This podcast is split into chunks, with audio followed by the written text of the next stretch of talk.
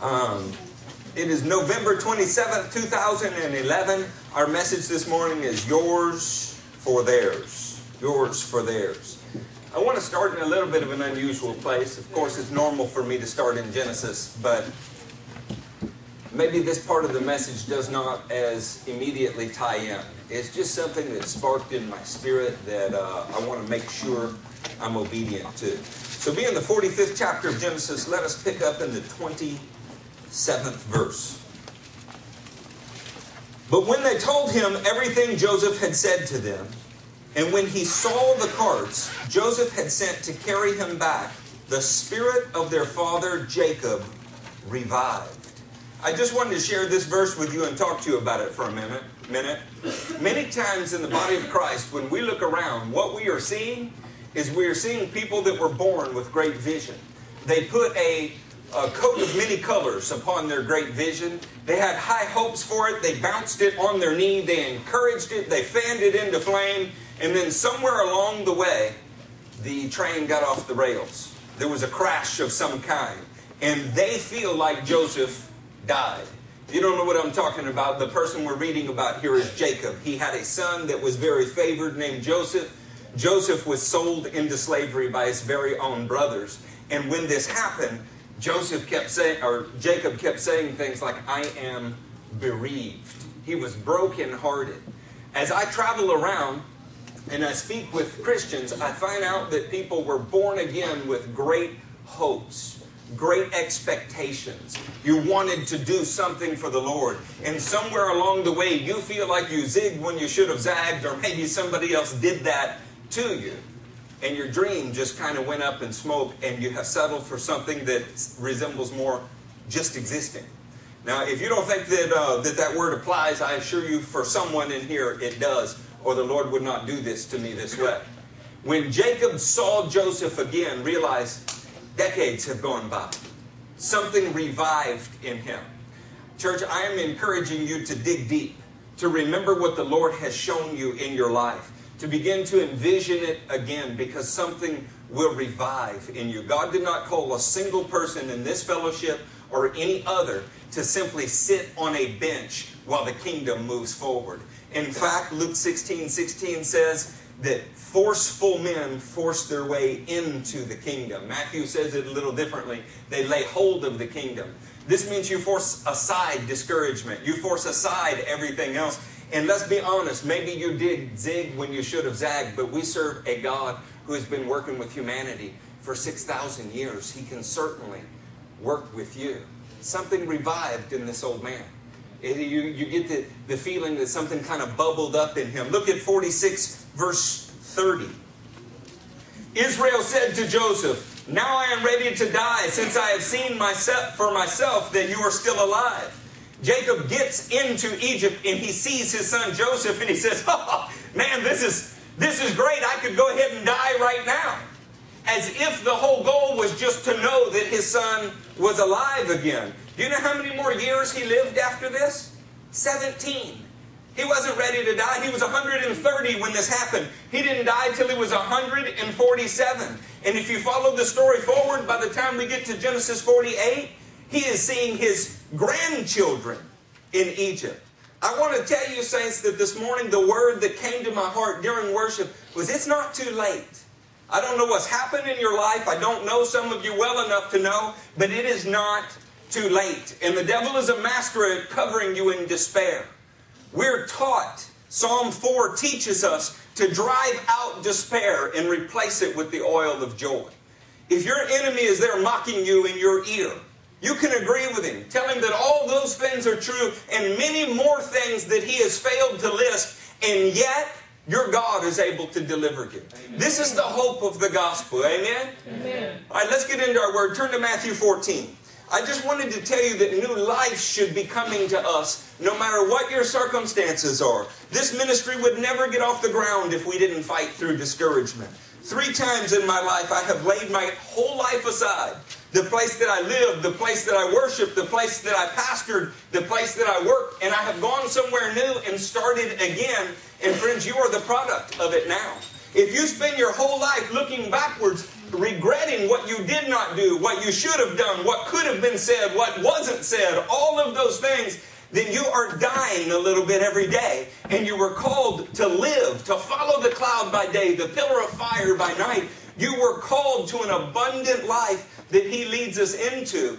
Be careful that we don't look back to the Egypt of selfishness. This word is rolling in my spirit, and I can't help it. I would like to preach on something else, but I'm concerned that somewhere along the way, you may have gotten distracted. Your eyes may be upon your failure or the failure of others. How many ugly things happened to put Joseph in Egypt? But he said God did it. You know why God did it? Genesis 47 28 says, He did it to save your lives. God allowed difficult things to happen to Joseph, even his brothers to sin, to save lives. Did he save just a few lives? He became, the Egyptians called him Zaphanath Paneah.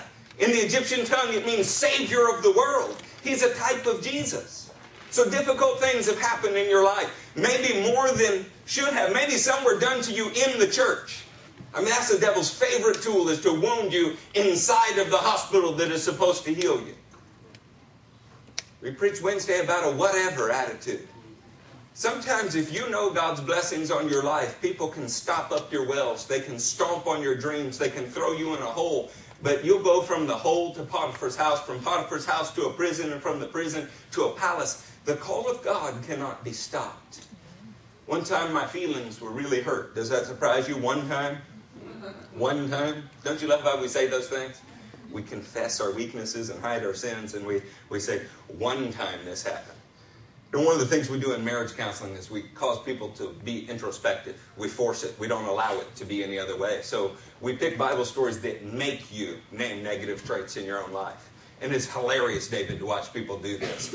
Well, sometimes, you know, kind of, if, if I'm in the right situation and, and I mean the temperature's a certain degree and the moon and, and the stars have aligned, I can be angry. Like, really?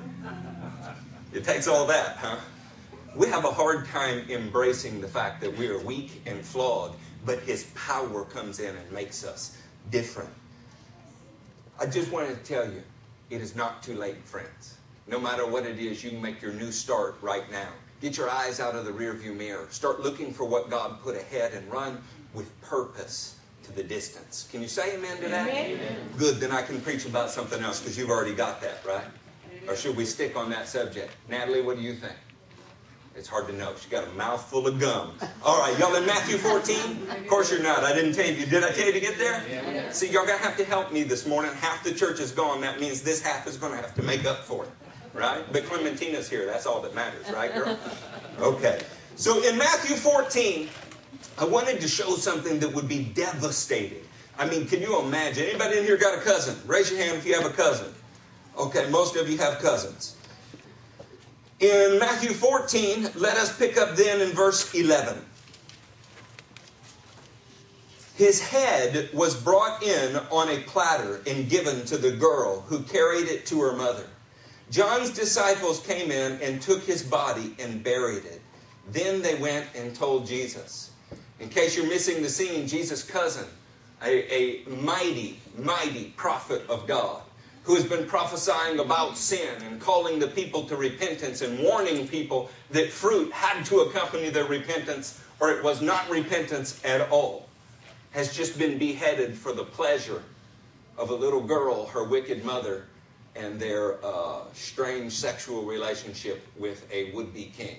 Yeah, you can't make this stuff up. It's, it's like uh, Days of Our Lives on steroids. And it's Jesus' blood relative. He probably grew up hearing stories about each other. The disciples have just come and said, We saw his headless body and we had to bury him. What would you feel like if that was somebody sitting to your left or to your right? Can you say that you might want to shed tears? Would it be difficult? Judah, would that be hard? What if they came in and said that Rebecca, your cousin, had been killed? How would you feel? Be pretty upset. Be pretty upset. Is there anybody in here that thinks that you would not be upset at that? Listen to what Jesus does. It's a very, very normal thing. When Jesus heard what had happened, he withdrew by a boat privately to a solitary place. Does that strike you as odd that the King of the universe is here to minister to mankind, but he gets terrible news and he wants to get alone to pray? Has nobody ever been there? Has the kingdom not dealt you such a blow at a time that you just needed to get alone with God? Like you're sure you still loved Him, you just didn't know if you loved the people that are called by His name? I was in Lafayette, Louisiana during a time period in my life. I was looking through the ear hole of the helmet of salvation. I parked next to a swimming pool in the middle of the day when I was supposed to be working.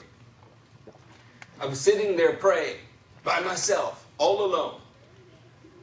Lord, I don't know what's going on with my life right now. I feel a little bit like Jonah, but I didn't mean to run from your presence. I was trying to do your will. I don't know what's wrong with all of the people that call themselves by your name. Is it me? Is it them? I mean, literally, I just didn't know. While I was sitting there, a woman walked up to me. I thought I was alone. She said, Sir, can I talk to you? Now, I'm a pastor. What am I supposed to say? Somebody tell me, come on, y'all got pastors. What are you supposed to say? Sure, I'd love to. I said, lady, why don't you pick somebody else? Wouldn't that discourage you? Right? No warm, friendly handshake. I was hurt. I want to talk to anybody. I want to talk to God. I was mad she was interrupting. I said, lady, why don't you pick somebody else? She said, I feel like I need to talk to you. I had just told God I felt like Jonah. Now he's chasing me down. She was at a Bible study later that night at our house. In two years, we had a church growing out of our house. And it started because I was hurt sitting by a swimming pool, not knowing what to do, but the call of God trapped me down. About the time I got comfortable there, our kids were doing well in school. I was excelling in work. The church was starting to grow. Everybody I knew that had been Catholic was now suddenly spirit filled. Hallelujah. Yeah, amen. the Lord began to deal with us and tell us to move. That was crushing. That was fantastic now. We see the results of it. It was crushing. Like, you're kidding. I just got used to this place. What are we going to tell our families?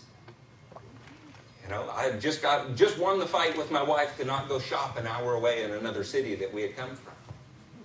And now we have to move five hours away, four hours away. What happens though if we're not obedient?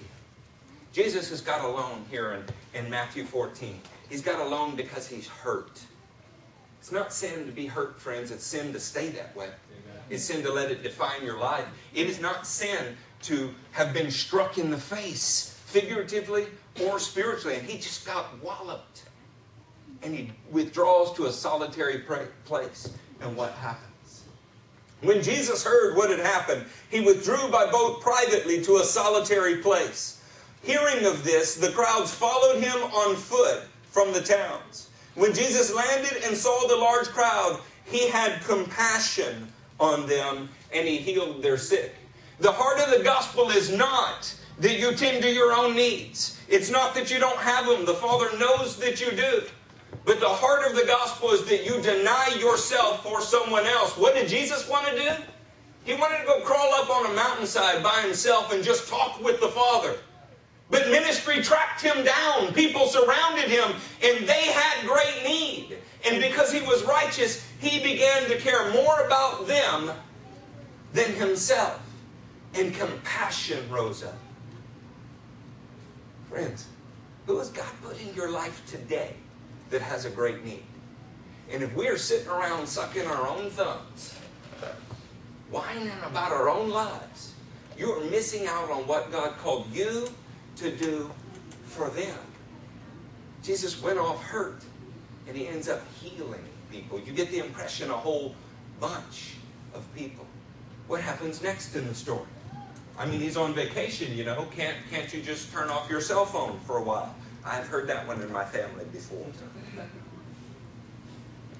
As evening approached, the disciples came to him and said, This is a remote place. Well, yeah, it is. I was trying to get away from you and everyone else. And it's already getting late. Send the crowds away. It's an interesting thing that we do here. When we perceive rightly that the time is late, we incorrectly perceive what to do. The time is late, let's give up. There's only so many hours in a day to work, and there's only an hour left. We can't get it done. Let's just pack up. We'll call it a day, you know? This was not Jesus' attitude, though. He hears that it's already late and that they're in a remote place. For him, the time becomes short to do something. I want to ask you is it late in your life? Have you wasted too much time already? Do we give up now and just say, oh, well, you know, we go join the Hindus. Maybe it'll be better in the next life. Or do you realize time is short? You only have a little time to act. Take advantage of it now. Friends, I might not have got it right yesterday, but that was yesterday. I'm standing in today. I can choose right now to get it right. This is the heart of the gospel that a man's way is not so predetermined that if you get off track, you can't turn around. It's never too late to turn around. We have a GPS system in our truck. It's so far never right. It spends its entire life recalculating, and if you followed it, you would be just driving in circles. This is people's God's positioning system in their life. They're not listening rightly. They say, oh, well, we're praying about that. We're praying about that. We're praying about that. The reality is you're just recalculating and going in circles. You pray for the will of God. I want to encourage you with what that German evangelist said. You pray for the will of God. I will run you over from behind, he said, while I do the will of God. Sometimes we need to pick a direction and just move in it. You can preach yourself out of a hole, friends. You can live the kingdom so that what is behind you has become behind you. And we do not have to look back. I don't like to even visit Egypt, friends. Yes. Not in my thoughts, not in there is no highlight reel from how good the leeks and the onions were.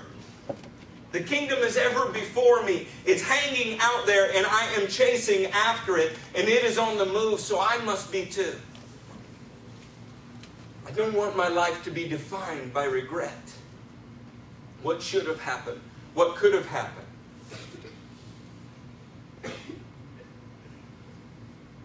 How about what can happen? How about what lies ahead? How do you have you ever woke up and you just didn't feel good? Somebody get born again, though, it'll change your attitude, won't it? It's like Jacob's spirit reviving inside him. He was having a terrible decade. You follow me? Yes. A terrible decade, kind of like the 70s, Mom. A terrible decade. The early part of the 80s weren't much better, but, you know, what was up with those pants, you know? People are going to ask the same thing in another 10 years about this one, though skinny jeans. Who what was anybody thinking? he was having a terrible decade, but he saw his son, who was never really dead. He just gave him up for dead. And all of a sudden, something revived in him. The man lived 17 more years and saw his grandkids and blessed every one of them. I bet there's more spiritual life ahead for you if you are willing. Yes. We don't typically meet preach you're a champion messages here.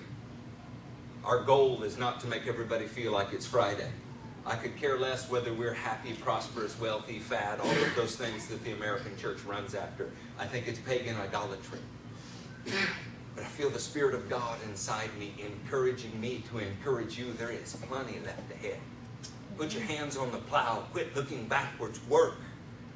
Amazing things happen in your life when you see others changed by the power of God. I can be having a terrible day. Let somebody get filled with the Holy Ghost, and all of a sudden I'm having a good week. You understand? These are game changers, friends.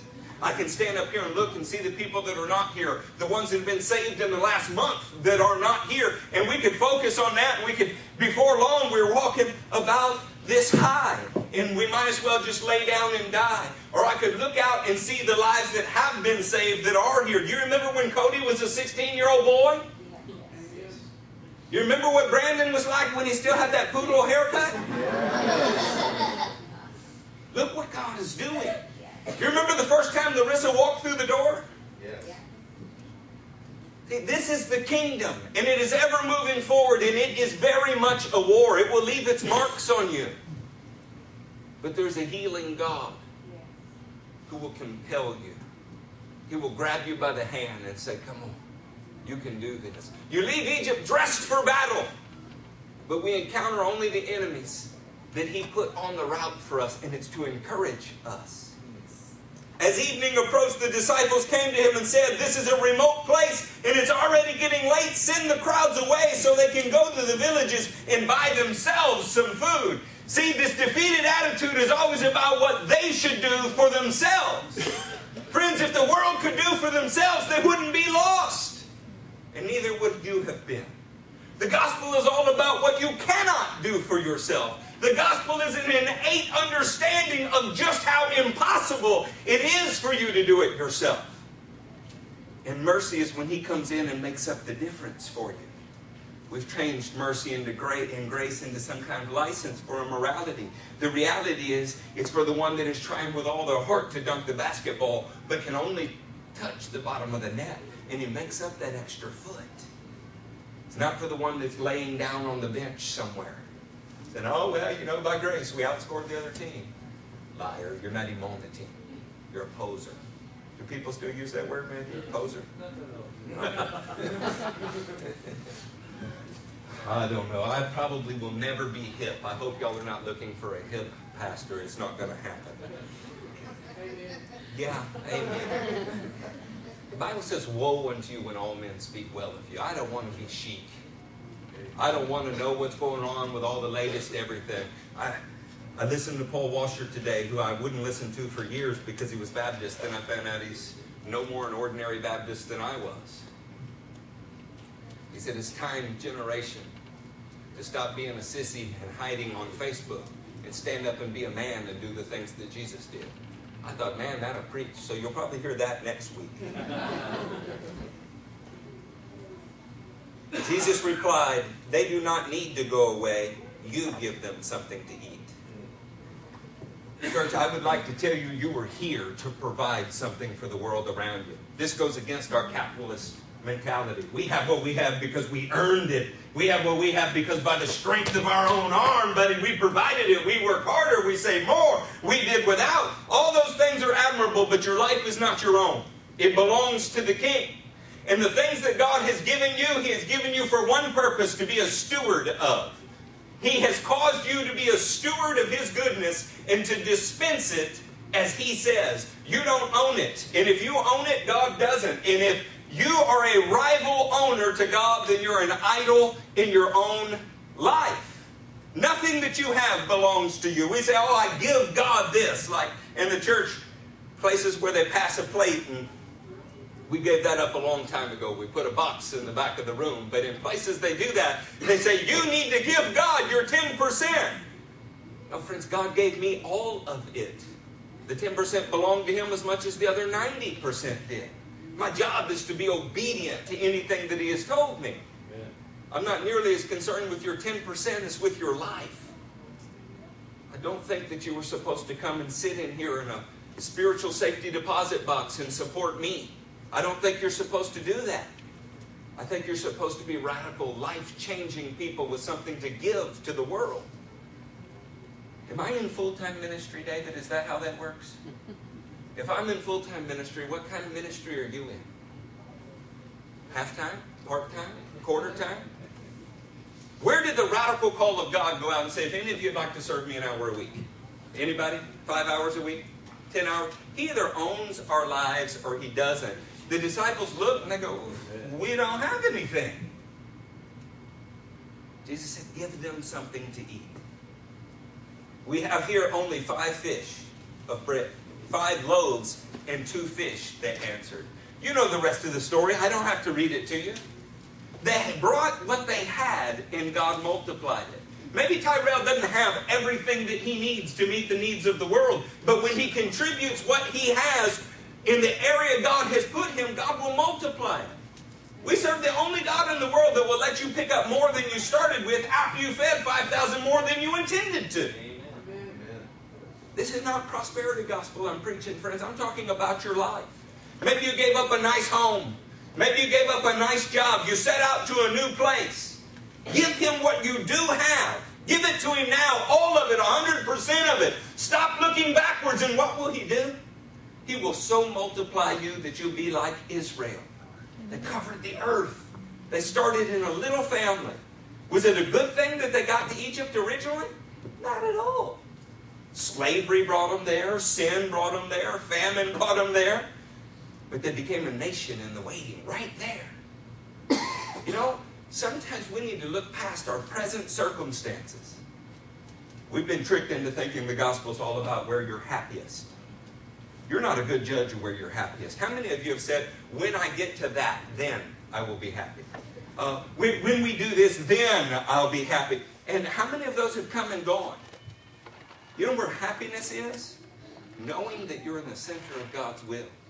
Doesn't matter whether it's good, bad, or ugly. If you're in the center of God's will, you're right where you're supposed to be, and you can smile in the face of the enemy.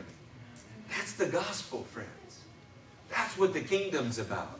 I'm going to assure you that anybody who wants to live a godly life in Christ Jesus will be persecuted. If you're not being persecuted, step up your game.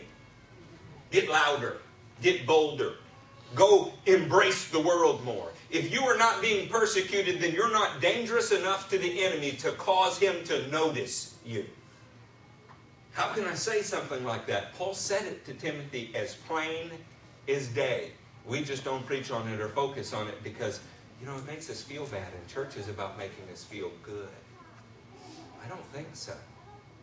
I think church is about getting your life right with God, joining in the throng of others who are doing the same, running the race together, spurring one another on.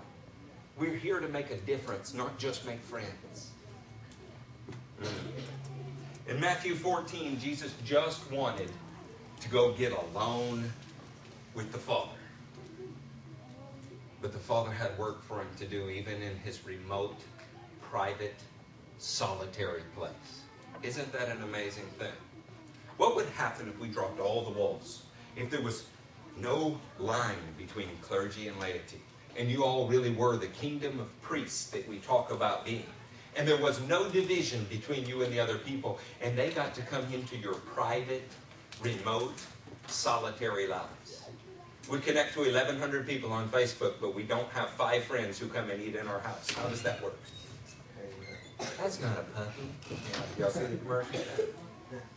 This is not how that's supposed to be, guys. Jesus, in that place, was followed by all of the people, and he met their needs right there. Let's do this. Let's go to another scripture. Is that okay? Yes. Yes. How about you turn to John 16?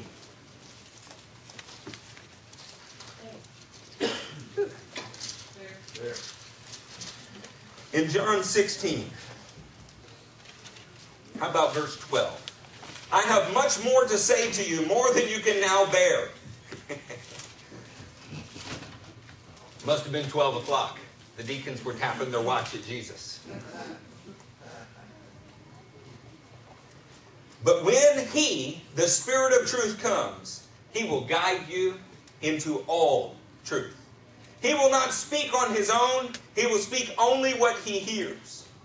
And He will tell you what is yet to come.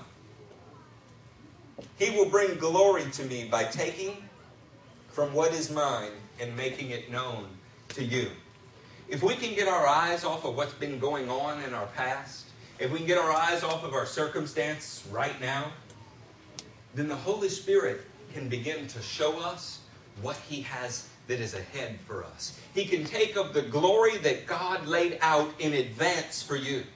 See, Ephesians 2 says that He prepared good work in advance for you to do. That's Ephesians 2, right after the 10th verse. He prepared it in advance. The Holy Spirit will reach into that, that plan for Irma's life, and He will begin to lay it out there, and He will give you something to run for. You know, people that are about to commit suicide do it almost always because they have no purpose. There was a man gave a testimony in my house just the other night. He was on his way to go kill himself, and he ran into a pretty girl. Right now, a pretty girl might not be uh, a saving grace, but the fact that he ran into her gave him something else to think about and do. And he was alive two years later to come into my house. You go to a nursing home, you want to extend somebody's life? Give them a puppy. Give them something to take care of, some purpose. That might seem trite, it might seem trivial, but you were here to do something. And the Holy Spirit will show you that. He will take from what is Jesus and bring that right into your life and set it before you so that you can run with purpose. Not an aimless person just beating the air trying to survive. Turn with me to Acts 16.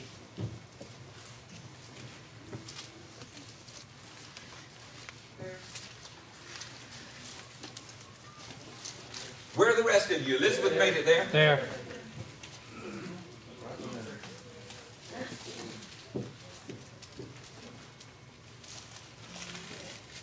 Acts 16, verse 6. Paul and his companions traveled throughout the region of Phrygia and Galatia, having been kept by the Holy Spirit from preaching the word in the province of Asia. Can you imagine that you're close enough to the Lord that He says, mm, Not there, not there, not there, there.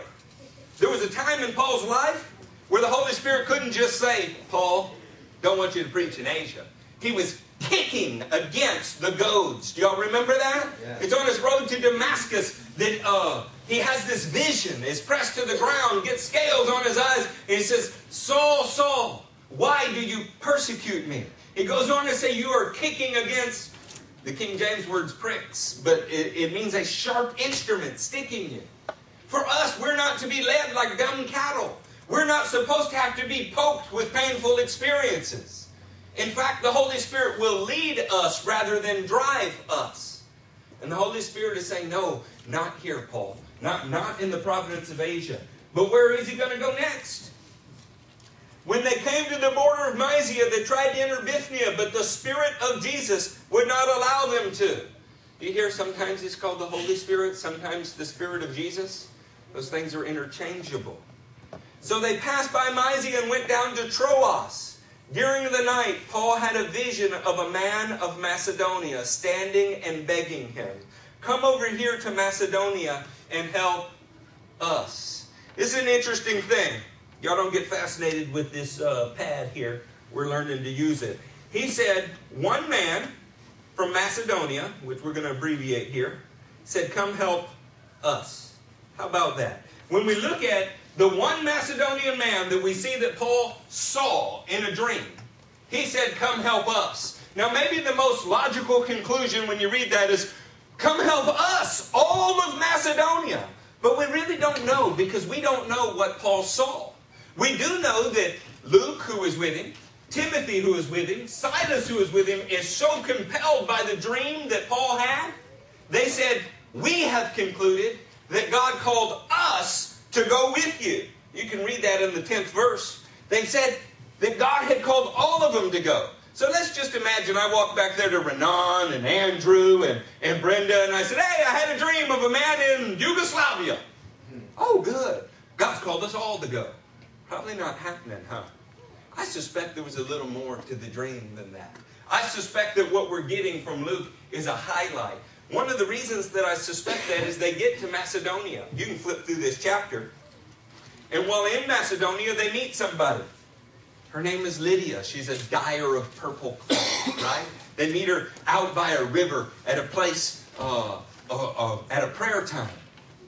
But Lydia's not a Macedonian man, is she? Can you skim down in your book and see who's the next person they met? A demon possessed girl. And what does she say? Oh, these men are servants of the Most High God, showing you the way to be saved. Paul is troubled by that. This is not the vision I saw at all. In fact, that seems to be a demon. Finally, cast it out. I'm not saying there are confusing times between the culmination of your vision and the origination of it. Think about old man Jacob and what he went through with Joseph. He knew that Joseph was different. He gave him a coat of many colors. He began to exalt him among his brothers. But Joseph had to die in Jacob's heart for it to come about that he was the king of the world. Think in Joseph's life. Joseph's the one that received the vision. He saw the sun, moon, and stars bowing down to him. He saw 11 sheaves of wheat, or barley rather, bowing down to him. But he went through an awful dying time before that happened, didn't he? This is what trust is, friends. You know, George Michael sang the song, You Gotta Have Faith, but he must have been singing about something else. His faith seems to be in abnormal relationships with other men and cocaine. But the faith in the Bible, the word that in Greek is pistis and in Hebrew is emunah, means to cling to and trust. It's not like a football that you have or don't have. You, you, don't, you don't say, Here, David, here is my faith. Would you like to see it? Would you like to hold it? Would you like to pet it? Faith is not a noun, faith is a verb, and it is something that you are trusting, displaying in. To really trust in a vision that God gave you, He needed to give it to you, number one. And then, if all the power of hell is unleashed against it, we trust that it will come about. This is how Abraham, in the fourth chapter of Romans, somewhere around the 13th verse, says he could face the fact that his wife's body was as good as dead, yet not waver through unbelief regarding the promise of God. It's also how he could take a son up on a mountain, the son who's supposed to inherit all things, and be willing to kill him because Hebrews 11 says he reasoned that God was able to raise him from the dead. I want to say, people of the faith of Abraham, your vision may seem like it's foundering. It may not be coming about as quickly as you would like. Maybe you've encountered some confusing times. Maybe even like Paul with this strange girl here. They say all of the right things but act more like devils. Come on, am I the only one that has been seeing sheep that have canine teeth? Yeah. Carnivorous sheep. This shouldn't happen. But every Sunday, right after the message, there are more pastors eating than fried chicken. Whoever sang the solo becomes the point of the jokes. Yeah, the appetizer. This woman was saying all of the right things, but she was motivated by demons. So, where does Paul end up? What is the culmination of Paul's vision here? Well, looks like in verse 25 he's in jail. About midnight, Paul and Silas were praying and singing hymns to God, and the other prisoners were listening to them. Suddenly there was such a violent earthquake that the foundations of the prison were shaken. At once, all of the prison doors flew open, and everybody's chains came loose. Now, I'm just, maybe I'm a pragmatist. I, I mean, I don't know what to say. If you're in jail, what are you probably praying about? That's what I'd be praying about. I don't want to admit to any personal experience in that arena. Suzanne had to come get me from Port Allen, David. I wouldn't call my own parents. I was scared to death. She came and got me from Port Allen. I was, I didn't tell her, but I was driving down Highway 1 with a shotgun, looking backwards. And I glanced up, and by some strange act of momentum, the car in front of me was completely stopped on a bridge. So I totaled the truck that me and their daughter was riding in, threw a gun over the bridge so that the policeman didn't uh, catch me with it, and then went to jail with no front teeth and all cut up. In that situation, you don't call Gary Kitchen. my stepfather. Uh, he was my father, but that's why our last names are different. So I thought about it, and I thought of the most merciful people I knew in my life, who was least likely to jump on me and beat me up, and I called Suzanne. and now I have no idea why I told that story, and I'm so, oh, I remember now. While I was in that situation, sitting there with zip ties on my hands, you know, because uh, they want you to stay warm. I was praying. And it was to get out of that situation, to undo it. Now, these people are praying and they're singing hymns. The prison doors have flown open, chains have fallen off. And what do they do? They don't go anywhere. Wouldn't you say, Whoa, prayer been answered, bye, see y'all? or, you know, it's bad to be you. right? Would you? Come on, there's nobody in here will admit to that. Andrew, wouldn't you do that? Why didn't do you think that during their time in the prison, they might have seen somebody who was a man of Macedonia that Paul said, that guy looks familiar? It's almost like, like we have a connection of some kind. JJ, I don't know why I feel like I know you, but maybe, maybe God put us in each other's life for a divine appointment. Amen. Because what we know happens next is there is a jailer who wants to kill himself. Right? All the prison doors are open, but Paul and Silas didn't go anywhere. I, I would think they would have left, but they didn't. The jailer woke up, verse 27, and when he saw the prison doors open, he threw, he drew his sword and was about to kill himself because he thought the prisoners had escaped. But Paul shouted, Don't harm yourself. We're all here. The jailer called for the lights, rushed in, and fell trembling before Paul and Silas. Come on, his lights went on in more ways than one. Huh? You ever been there when ding ding, lights came on? Yeah. I remember. I was sitting in a, I was sitting in a church, and uh, a man was preaching. He's preaching on Matthew seven twenty one. He Said, "Not everyone who says Lord, Lord will enter my kingdom, but only he who does the will of my Father in heaven." I had heard it. I could probably quote it. I had a textbook sitting next to me that was a Bible. It meant really nothing to me. And ding, ding, ding, the light went on. You're not doing the will of the Father. You say, Lord, Lord, fine, but there is no way to twist your life into something that is doing the will of the Father. Oh, man. I wanted to draw my sword and cut my own head off. I didn't have a sword. I wasn't sure I wanted to be saved. That wasn't the point. I just felt guilty. Really, really guilty. The jailer called for the lights, rushed in, and fell trembling before Paul and Silas. He then brought them out and asked, Sirs, what must I do to be saved? Listen to this reply very carefully. They replied, Believe in the Lord Jesus, and you will be saved, you and your household. We had one Macedonian man in a vision, but he said, Come and help us. I'm suspecting that Paul saw a wife and saw children.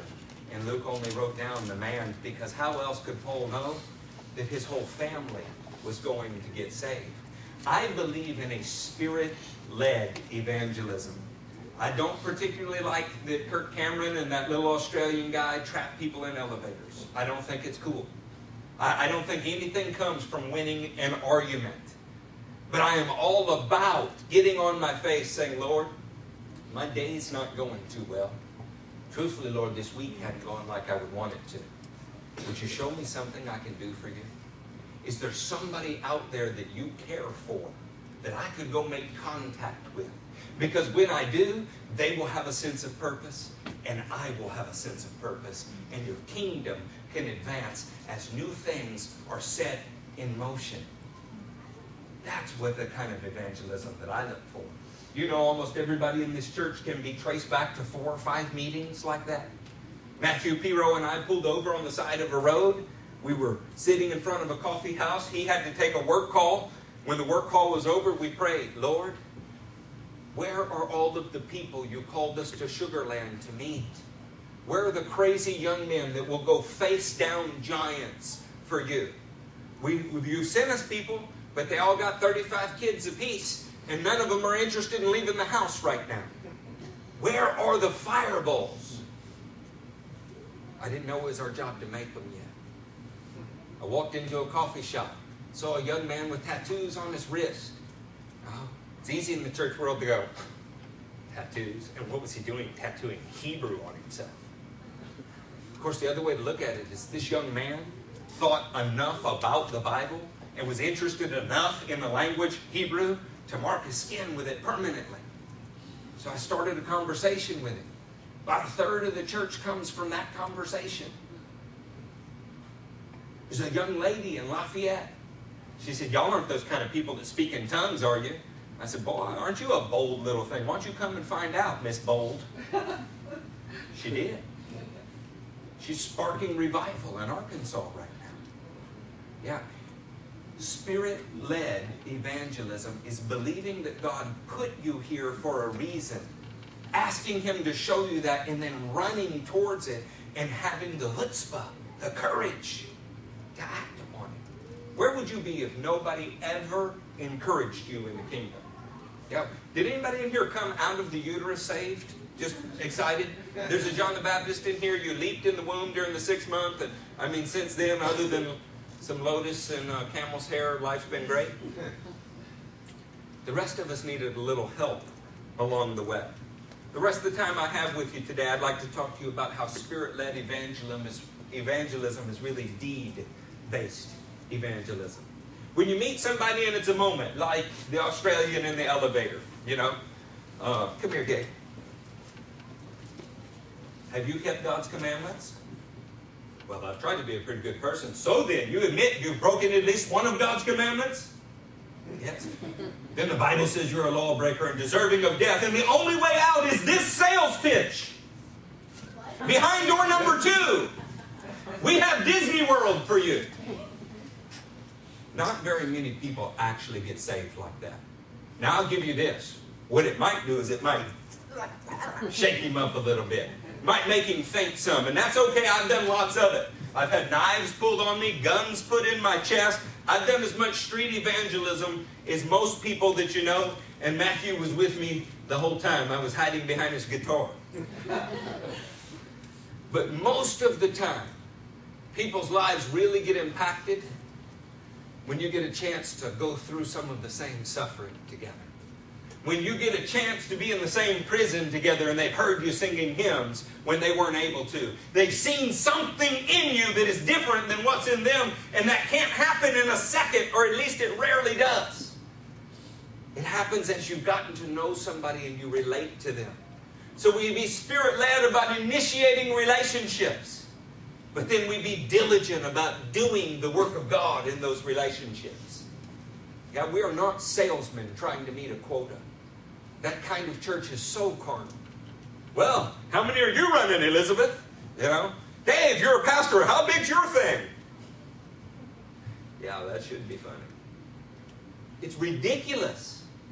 How about how many genuine, God led spiritual opportunities did you have and are the people growing from it? I mean, what would you say to Jesus? He's a failure by every stretch of the imagination if this is about how big your thing is. Time he got five or six thousand, he whittled it down to 12 or 72. At the crucifixion, there's one.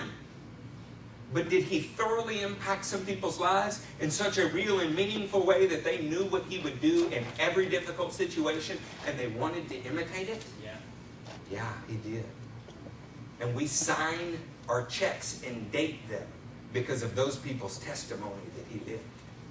See, I really don't care what the salesmen have to say, and they're usually selling you health, wellness, prosperity in exchange for fleecing you. The real men of God simply want to see you live like Jesus. Are there any real men of God out here? Do you want to see people live like Jesus? Do you authentically think it is a better way, a holier way, a more full way? Then how can we not tell people? We have to. And I believe that it can be done in a way that is not cheesy like a Christian movie. So, have you surrendered your life to the full time? What? Who talks like that? Can you not just go share your testimony and your words? Does it have to be a theological dissertation? I don't think so. How many words did it take Paul to convince this jailer? God put the jailer in a situation where his death was imminent. Paul spoke a life saving word. This is what the gospel's about. Of course, Paul had to be willing to be there and not run from the jail cell the moment it was open. I'm convinced Paul was actually happy there. But that's another message. Turn with me to Kings 17. Are y'all done? Are y'all the 30 minute church that wants to have church in 30 minutes and go home? Burger King, I'll order at this window. I'll pick up at that window, call myself a king, wear the little hat. We'll be in First Kings.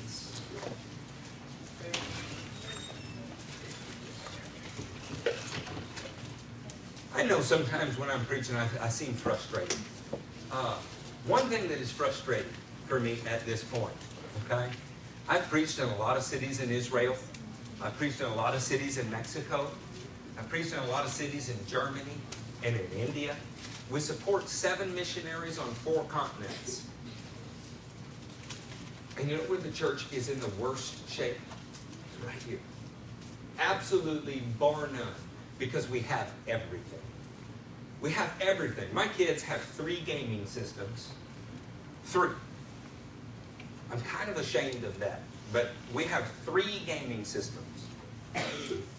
And the talk in my house is about yet one more attachment for one of the gaming systems. At some point, isn't that kind of pathetic? How much entertainment do we need? Why is the gospel not enough?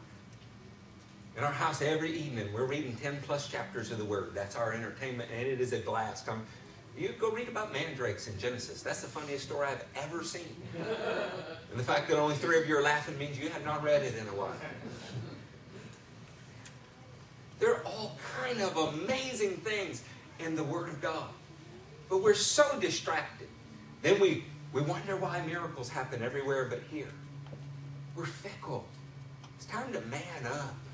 It's time to go after the gospel in an intentional way, a self sacrificing way. Let's not whine how much better it was somewhere else at some other time.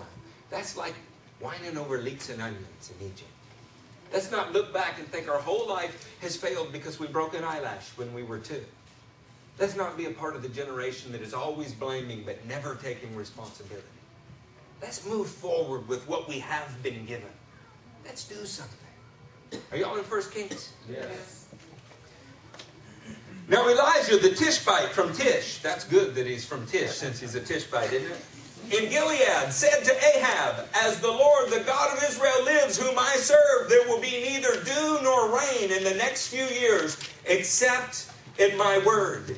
Then the word of the Lord came to Elijah, Leave here, turn eastward, and hide in the Kerith ravine east of the Jordan. you great man of God who has just faced down kings and prophets.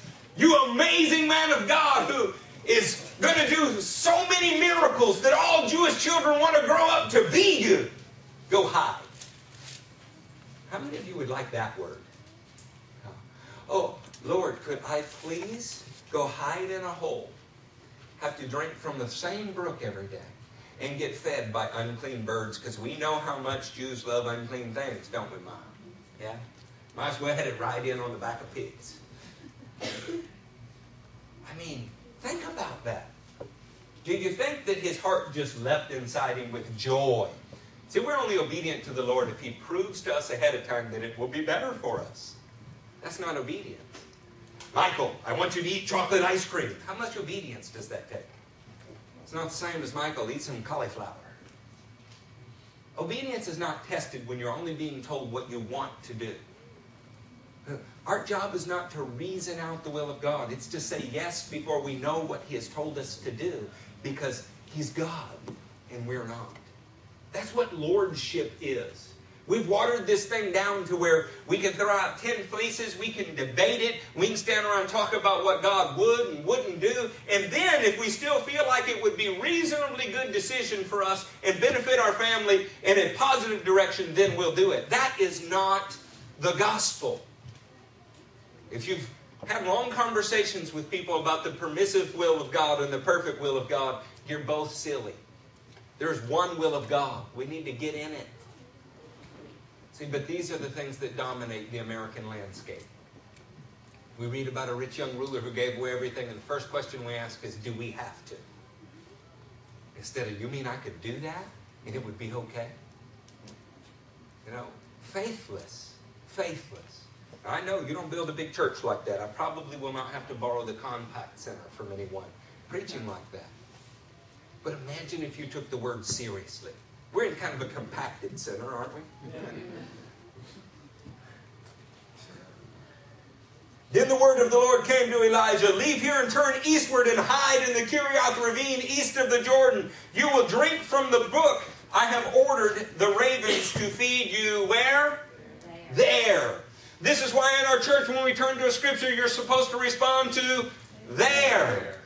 When we are where God tells us to be, whether we like it or don't like it, whether or not it seems wise or advisable, we're in the place called there.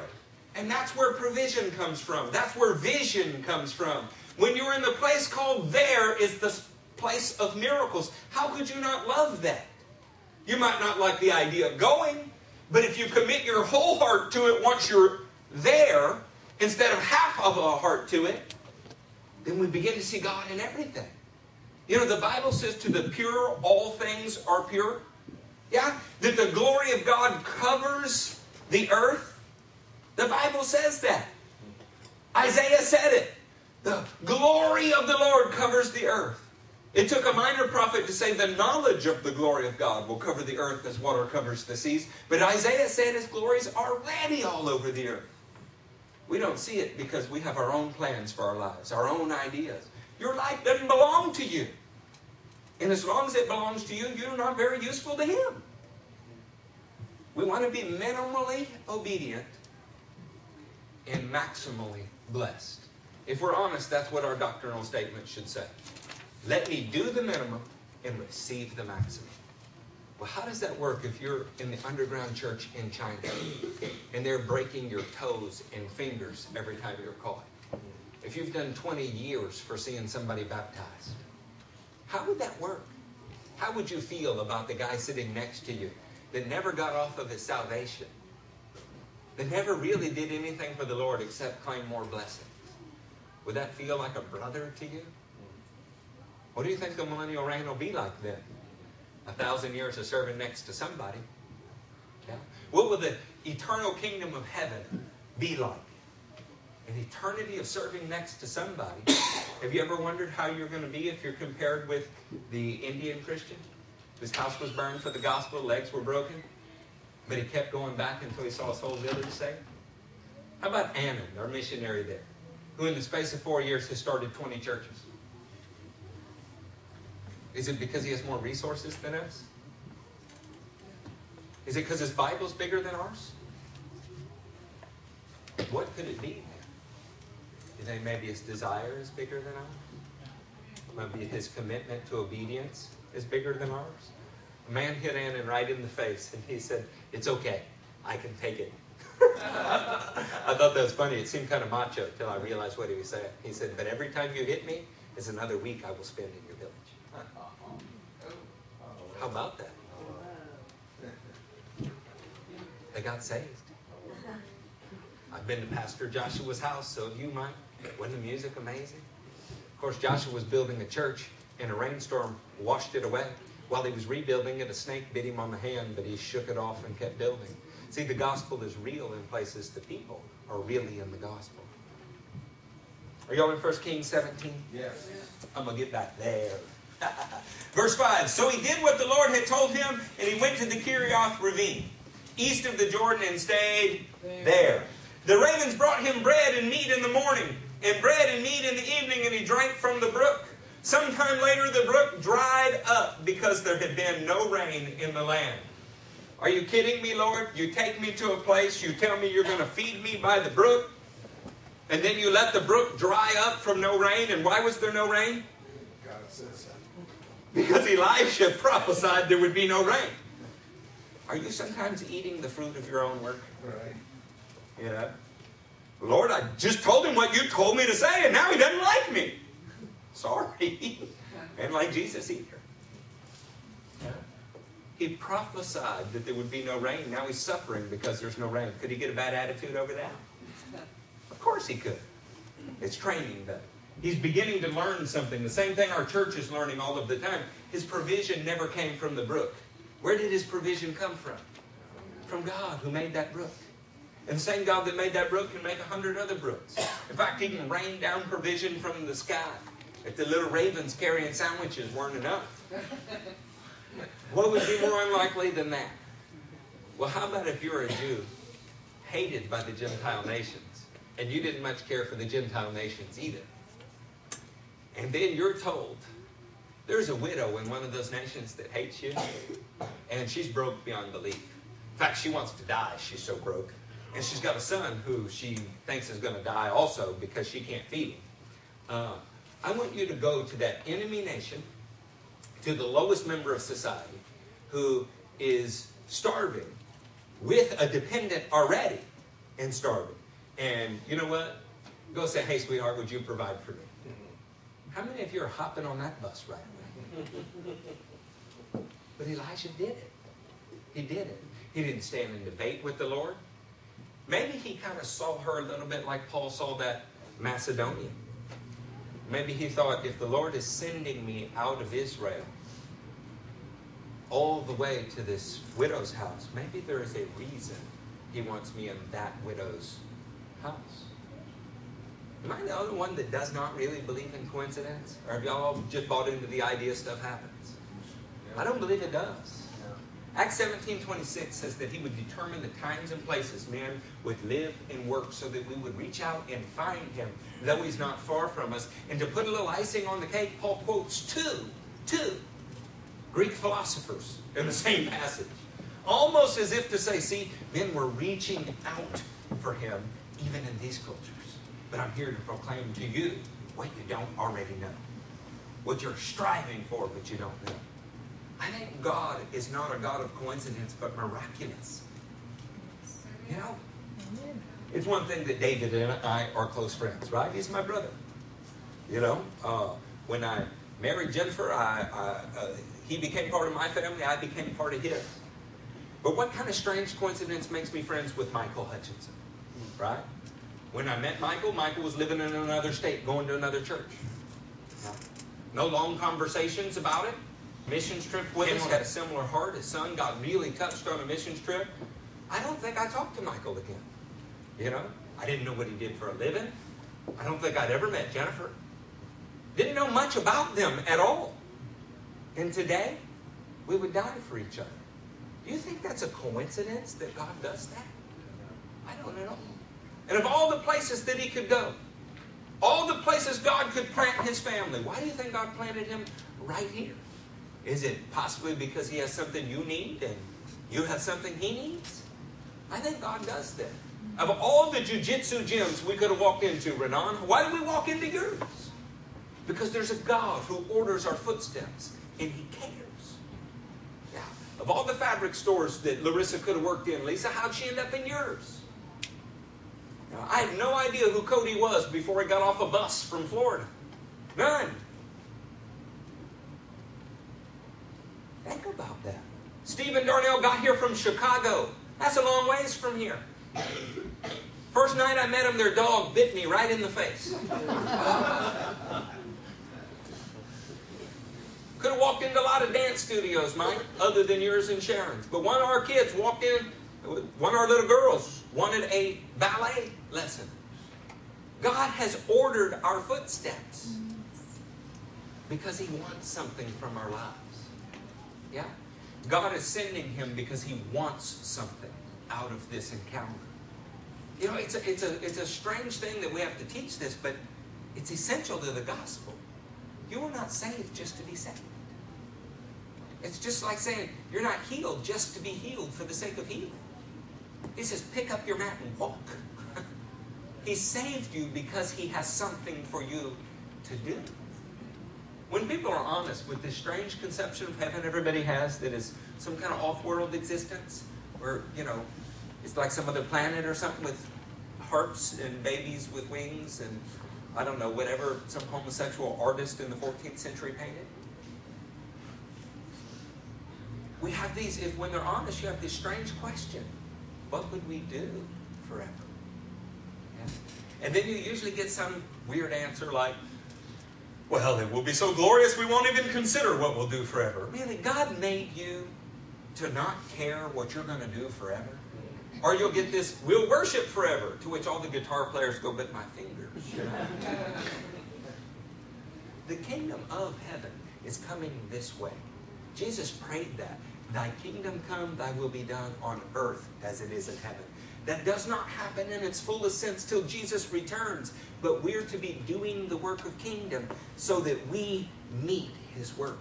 And then it is being set up all over the earth. To die now is to be in his presence, but to be alive when he comes is to see the kingdom envelop the earth, and you will have work to do. There'll be real things. You might, JJ, get to go all over what parish we live in, Fort Bend. We're not in parishes. I'm not in Louisiana anymore. Fort Bend County and cause people to beat plowshare or swords into plowshares. We might, there's no telling. But one thing I know is if we don't work now, there'll be no part for us in that kingdom. You'll be outside of it, where there's weeping and gnashing of teeth. That's a little different than the gospel message we normally hear, huh? Who doesn't want to just die and go to Disney World? What's the point of living if that's the case? There would be no point in it. The point is, is that there's a real, literal kingdom. and a real king. And he has a law and a rule and people. And we're to obey him. And what we do now is extended throughout eternity in bodies that will never die. You want to go back to the widow of Zarephath? Yes. No, your butt clock past 12, and now it's very hard to, to concentrate. Shake it off. We, I mean, it's, it's worth it, right? Mm-hmm. Huh? Anybody see Avatar in here? Y'all are lying. There's two of you that saw the movie Avatar. Okay, how about uh, Titanic? After you weren't born, I know. I say all of that to prove you can sit still for more than an hour. It can be done. You just have to be motivated. And you don't even got to be still in here. You can stand up, walk around. You can even speak to me. I, I actually am a strange pastor that likes it.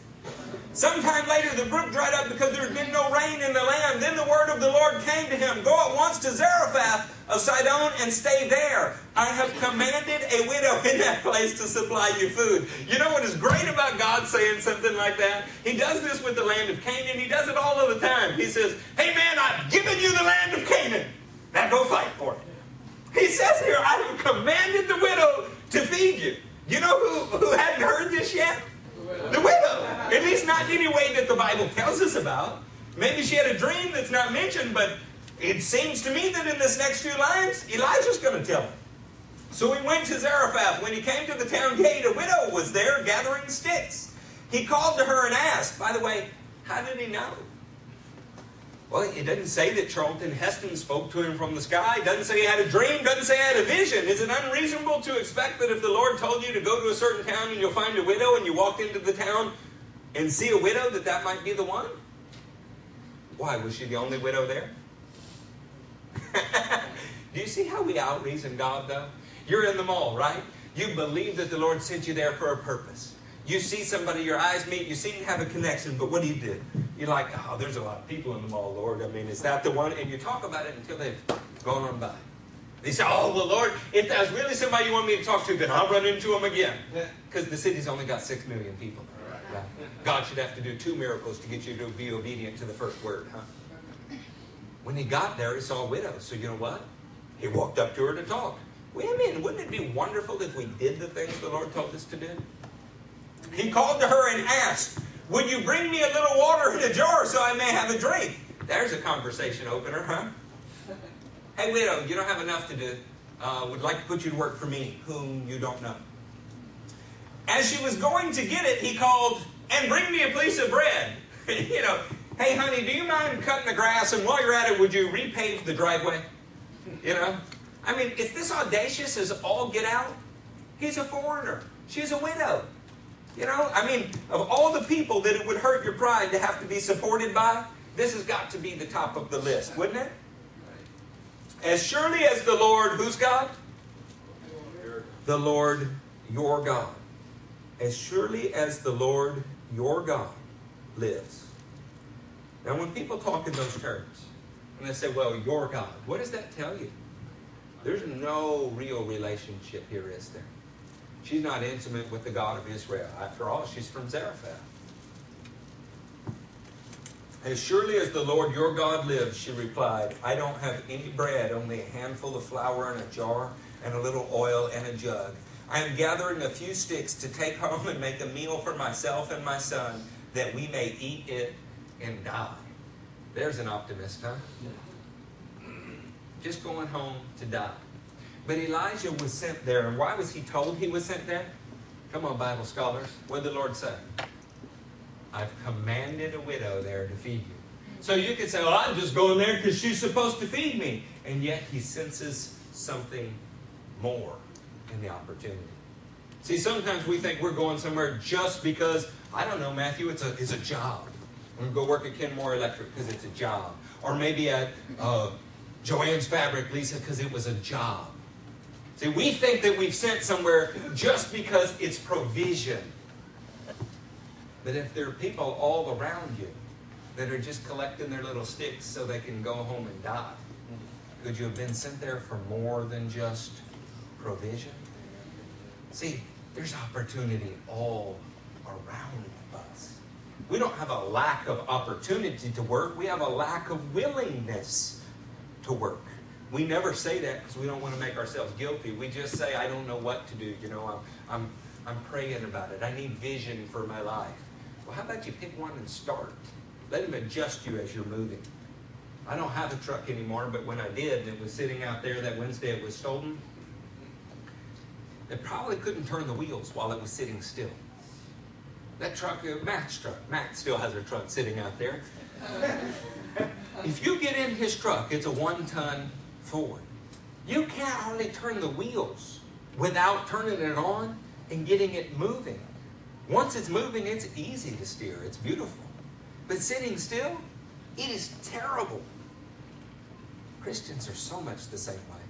If we could get you moving in some direction, the Lord will steer you right into the vein He wants you. But as long as we sit frozen and we don't have pews for a reason, but you know what I mean? It's tough to get us to do anything. It's that bystander effect we talked about. Everybody's waiting for somebody else to do it, and as long as none of us do it, then we all feel perfectly justified. This is why I'm trying to take the whole church to Mexico. And maybe you can't go. It's okay. I understand. But you know, some 30 people said, I want to go. And for the last six weeks, every week, four or five people walk up and say, you know, I, I can't go. We're down to, you know, I guess it would be Matt and I. Uh, Amen. Praise God for that. You know, the devil has a way of opposing us, and we're so quick to back down. You know, uh, I was in Mexico three days after my father died. You know why? I love the people there, and they have a need. I, I thought the best way to get my eyes off of my problems was to go to work for them. Uh, no matter what happens, I will be in India this year, and Germany, and probably Sri Lanka, and probably a lot. No matter what happens, as long as our commitments are temporary to the kingdom, I mean, they've got like seven or eight conditions. If this happens, and if this happens, and if this happens, let's get over ourselves, huh? Our obedience can't be conditional. It comes down to one thing either you're called to do something, or you're not called to do it. And if you are, it doesn't much matter whether it rains, whether your mom or dad doesn't like it, whether you do or don't have money. Y'all remember when I went to Mexico with steel tires, steel belts showing through the tires? Not enough money, all of those things. We've had more people on that trip than we ever have. It's like God was saying, Here, stupid, I can do it without you if you just be obedient. He didn't need anything. People from churches I never had anything to do with sent us money, and I didn't ask. How weird is that? Some of them we've never seen again.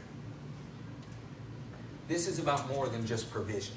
As surely as the Lord your God lives, she replied, I don't have anything. Down to verse 13. Elijah said to her, Don't be afraid. Go home and do as you have said. Isn't that a mouthful? Look, uh, I don't know what I'm going to do. I'm going to go home, JJ. I'm going to get some cookie dough and, and, and some, some milk, and I'm going to eat it, and I'm going to die. And JJ looks and says, Go home and do as you have said. I mean, if you don't have a next verse, that's pretty tragic, isn't it? I mean, the prophet of God shows up and says, Mike, you're planning to die? What you do, do quickly. You know? Uh, but there's the next verse. And what was the next verse? It's an amazing thing. It starts with a word. Somebody call it out. What is it? But. I'm trying to find the verse. But first, make a small cake of bread for me from what you have and bring it to me. And then make something for yourself and your son. You can plan to go home and die if you want. But if you will first, what comes after that are kingdom instructions, and it doesn't matter what they are. When we seek first the kingdom, everything else is added to us. He said, Go home and do as you have said, but first. In other words, I'm going to teach you a secret. The secret here is when the Lord becomes your priority rather than your afterthought, it will be okay. Boy, could we learn that message. You may not be from Zarephath and you may not be a widow here, but are we living a meager existence just to get by? I'm saying when we live to first do what the Lord has said, and everything else comes after that, you never run out of provision or purpose. Now, it's an amazing thing. You know the story.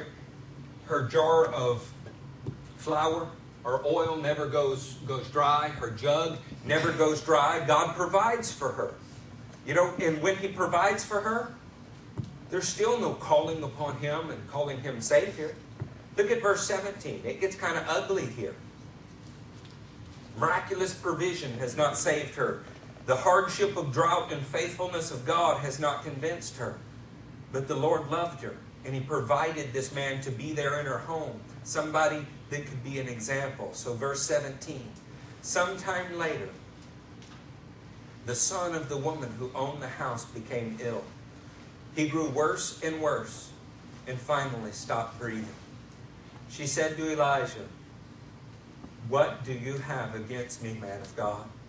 Did you come to remind me of my sin and kill my son? How ugly is that? What has Elijah really done for her? She was going to die the day he met her. But instead, he provided for her. How? By teaching her to put the Lord first, and her flour never ran out. Her oil never ran out. But now she has a tragedy in the home, and who does she blame? You ever heard the expression, bite the hand that feeds you? We do it all of the time. God has given you life. He's given you breath. He's given you everything that you have. You don't have anything that He didn't give you. But let something go wrong. And who do we blame? Look what he does. This is where most Christians would just be out of there. Fine, the old hag. Oh, Christians don't say that? Fine, blessed woman of God, but you think old hag.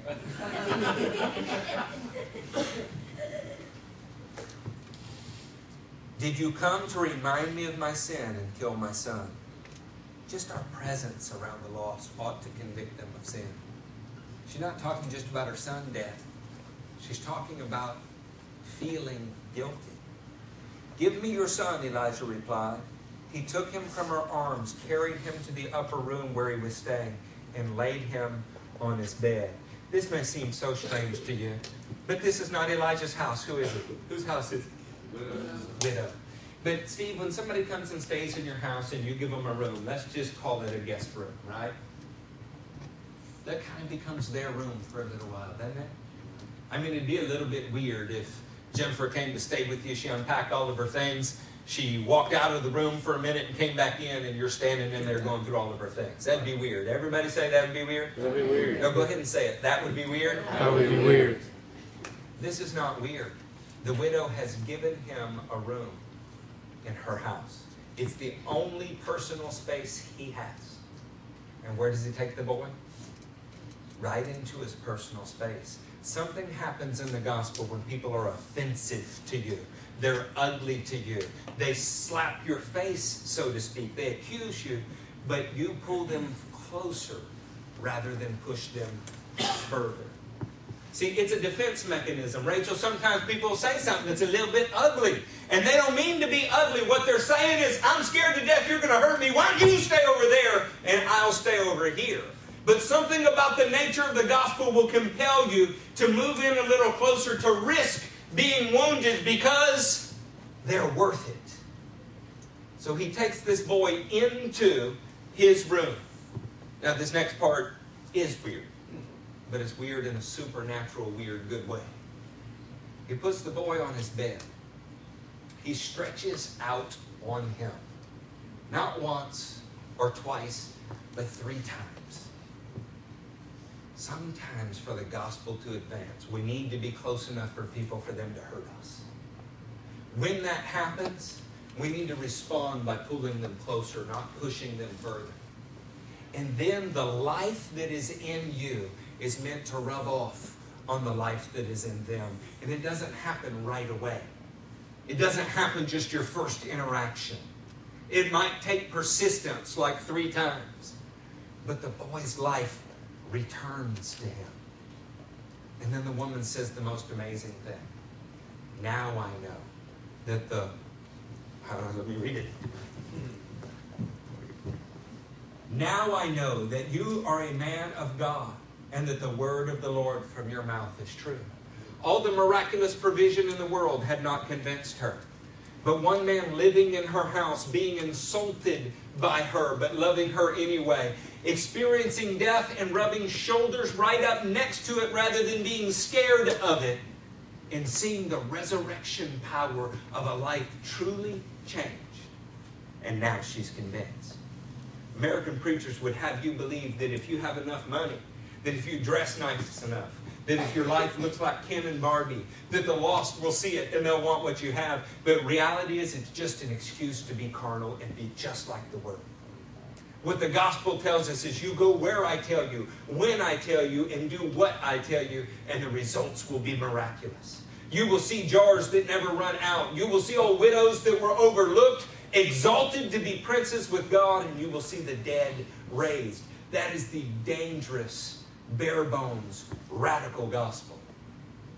And you shouldn't have to go to another country to do it. You don't know any offensive people? You don't know anybody that has a tendency to push away rather than pull to? Lord, you might even find some in this room. See, that is the gospel. The gospel is that you care enough to hear from God there's a widow somewhere. Then you go and no matter what she does. The gospel is enough that you care about a jailer somewhere. And no matter what he does, you go after him. The gospel is that you care enough about Joseph that you're revived when you see him come to life.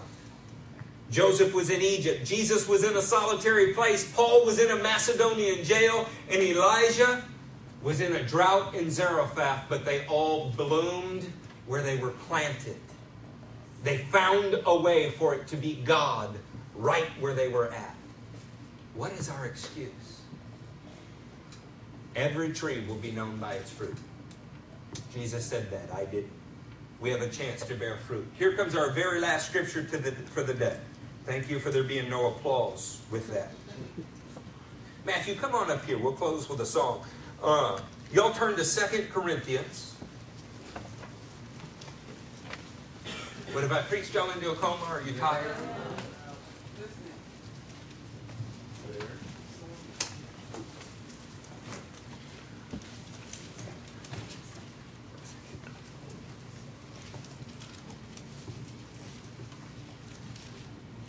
Y'all in Corinthians 4?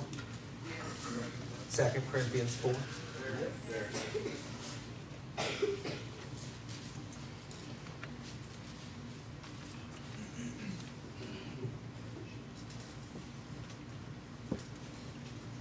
Nothing happens in the kingdom without sacrifice. Nothing. There is no such thing as I was so blessed and just blessed and blessed and blessed and blessed that those blessings all blessed you. That's not how something works. And kingdoms never work that way. If that was the case, then God would have simply rained down on humanity, blessing after blessing, until we were so blessed that there was nothing left to do. But instead, He killed His Son. He gave Jesus life for our life. The apostles were so blessed that they all got to give their lives that we might have life. The gospel message always brings death to the person who is giving it and life to the recipient.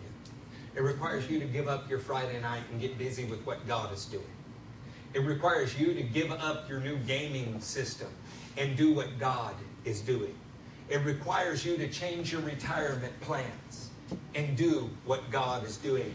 Death for you so that there can be life for them, an exchange of yours for theirs. This is 2 Corinthians 4, starting in verse 7. But we have this treasure in jars of clay to show that this all surpassing power is from God and not from us.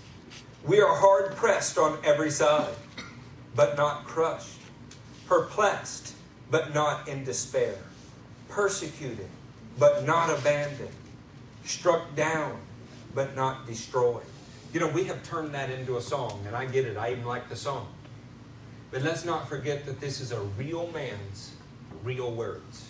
And he was beaten for the gospel, shipwrecked for the gospel, snake bit for the gospel, turned on by his brothers for the gospel.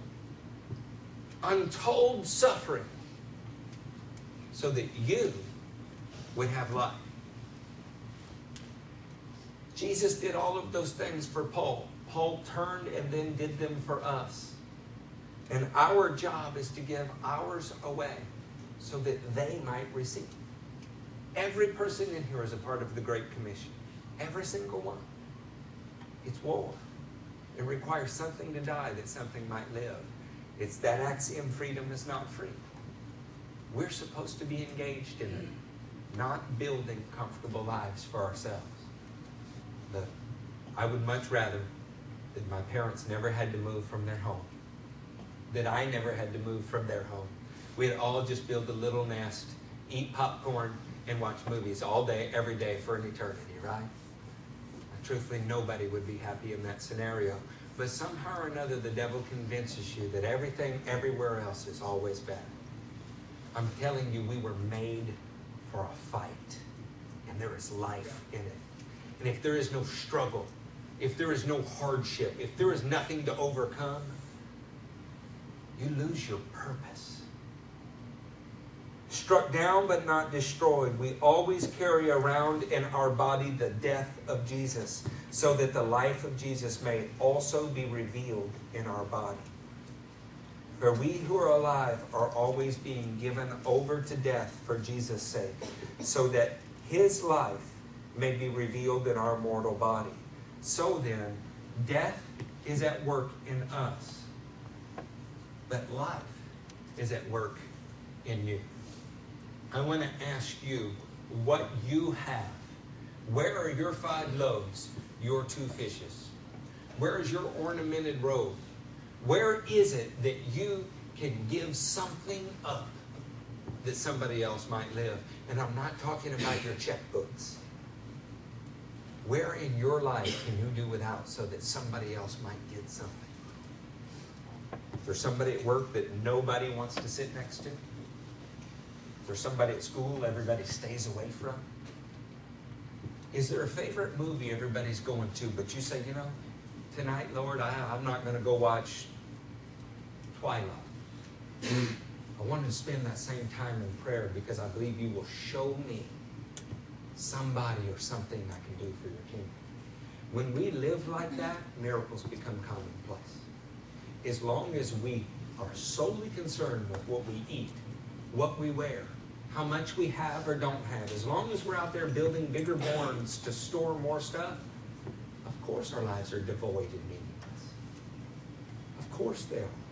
How could they be anything else? They're just like the world. I don't want to be just like the world anymore.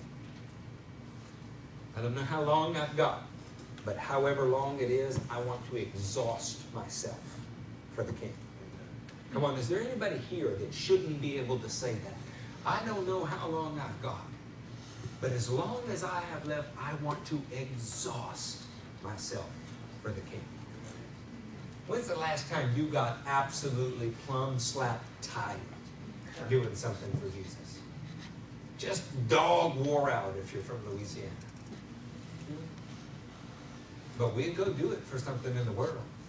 Get up at 3 in the morning, wait in line all night for a new TV set, $100 cheaper than the other one. Yeah. Surely we could do something for Jesus that's courageous, that we could be proud of. Huh? Y'all stand to your feet.